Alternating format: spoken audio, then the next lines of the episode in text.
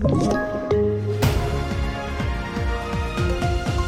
Det här är TV4-nyheterna och vi börjar i Stockholm som drabbats av flera skjutningar under gårdagskvällen och natten. I stadsdelen Huvudstad i Solna sköts en man ihjäl vid 22-tiden. Ingen misstänkt gärningsperson har gripits. Tidigare på fredagen besköts en lägenhetsdörr i Fruängen och kort därefter hittade polisen skjutvapen i en bil som jagats och kraschat vid Gullmarsplan. Även i Tumba har en bostad beskjutits och i Skarpnäck inträffade en explosion i ett flerbostadshus.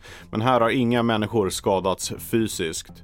Polisen beslutade på fredagen om en så kallad särskild händelse med anledning av den pågående våldsspiralen i Stockholm med ett 20-tal våldsdåd sedan juldagen. Mer om situationen kan du läsa på tv4.se.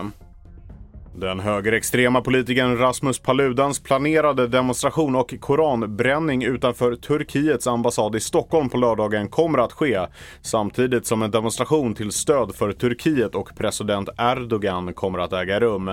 Polisen har gett båda demonstrationstillstånd samtidigt. Turkiet har framfört protester till Sveriges ambassad i Ankara. Mitt namn är Felix Bovendal och mer nyheter hittar du på tv4.se och i appen.